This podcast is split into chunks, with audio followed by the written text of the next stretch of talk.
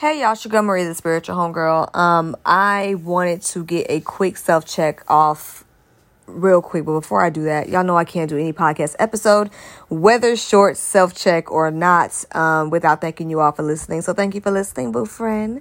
Out of the tens and thousands of podcasts that are out there in podcast land, you choose to leave me your ears once a week for about an hour or so, and I hella appreciate that. I haven't spoken on this in a while, and I just want to remind people that finding yourself and finding your path of self discovery is great, but please be careful of falling into a flock type of category. What I see a lot in spirituality, um, regardless of race, is that I see people back away from the church and they back away and they demonize a preacher or a pastor or a reverend or a priest and then they will follow one spiritual being and take everything they say as law.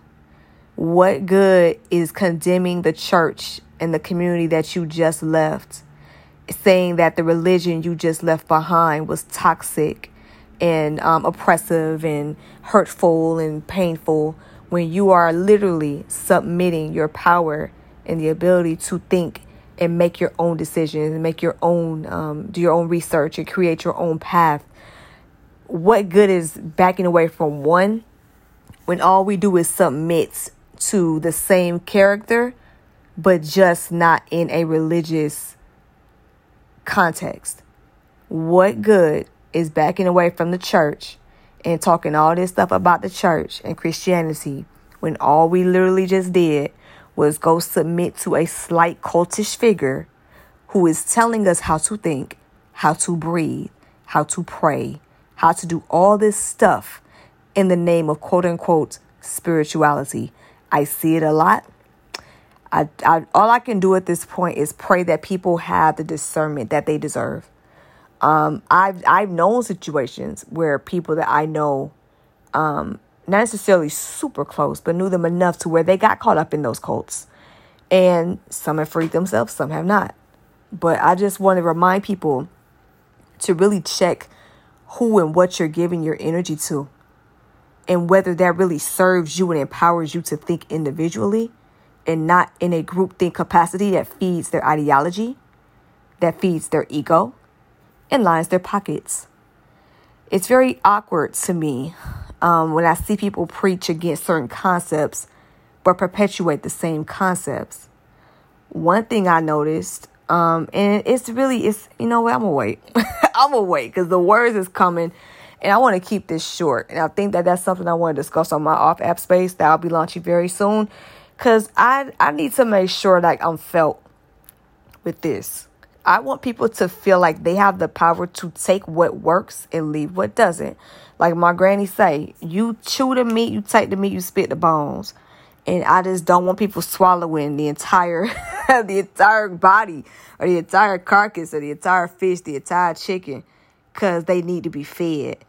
Cause just because you swallow something down your body don't mean it's gonna nourish you. So I just want to remind people of their abilities to think for themselves. You have your brain for a reason. You have your intuition for a reason. You have your heart for a reason. You got your spirit for a reason. Please remember to use it. It's one thing to share in a space with somebody, but it's another to surrender and give all of that to another person with hopes of being, quote, led. Lead yourself. Sometimes there are people that can be guides, but in terms of just having just a leader in totality, it gets a little tricky. Gets a little tricky, especially when you're condemning a religion and, and kind of doing the same thing in the name of spirituality. So I'm going to leave this up. It's about 11:08 here. I'm gonna go ahead and post this down. Uh, for those that are listening in the morning, top of the morning, top of the morning, okay. But I just want people to really kind of think, um, just really sit and, and, and sit and think. I always say we need something to hold on to. I've been saying that for six years almost. We always need something to hold on to, whether it is God, whether it's Jesus Christ, whether it's Allah, whether it's ourselves, whether it is Orishas, whatever it is. Um, and there's different ideals that, you know, and systems that we follow, whether, you know, they're created by ourselves or created by another person. But I just really want people to remember to not lose yourself in the need of holding on to something, especially when that something is attached to someone else who is also figuring things out day by day, just like we are. Prime example of this was what's her name? I cannot remember her name. Doreen Virtue. That was her name. Doreen Virtue was super spiritual. Super. I'm talking like low key, like getting to mogul status, had books, oracle decks, the whole nine. She was not about religion. She turned to Jesus Christ and back to Christianity about maybe four or five years ago. And them people were so mad at her. And I was like, why are y'all mad at her?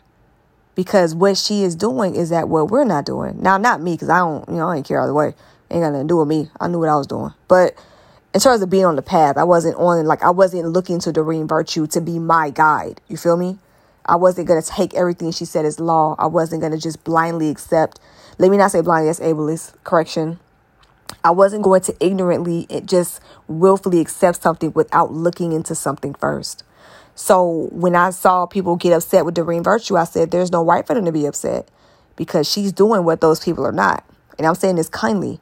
She's figuring out the path and working and moving on her own divinely ordered path. And that path took her back to Jesus Christ. And people were mad because they were busy following her that they forgot that they had the right to, to, do the same thing that she was doing, which was follow her divinely ordered or his or her or their divinely ordered path so they could figure out what works best for them. That's the problem. When we start looking to people to guide us and to lead us into one way of thinking, instead of allowing us to think for ourselves and to discover different things that might work, it may not work. The confidence piece is what I'm seeing that's lacking. It's not about empowering people to be confident to take their own path. It's about getting people on your path. And that's scary. Yeah, I think it's time for that cold episode. It's been five years overdue. I think it's time. I think I know exactly who I want to talk to. So with that being said, I think I'm gonna brainstorm and um craft my email so I can go ahead and get to reaching out uh, to that person. So, with that being said, don't forget to sign up for the text list. Text the word podcast, P O D C A S T, to 81493 text podcast to 81493 or click the link in my show notes and it will sign you up. I'm going to be sending an email on the 10th of March. That is approximately a little under 48 hours with more information about um about how to chop it up with me privately off the mic, off social media. And then from there we can hang out and shoot the breeze for a little bit and I can tell y'all what I'm working on. So with that being said, this has been another episode of the Spiritual Homegirl Podcast. My name is Maria, and remember, boo friends, trust the journey, trust yourself. I say that for a reason. I said it every episode for the last 267 episodes. I mean what I say, and I say that for a reason. Okay? Love y'all. Peace.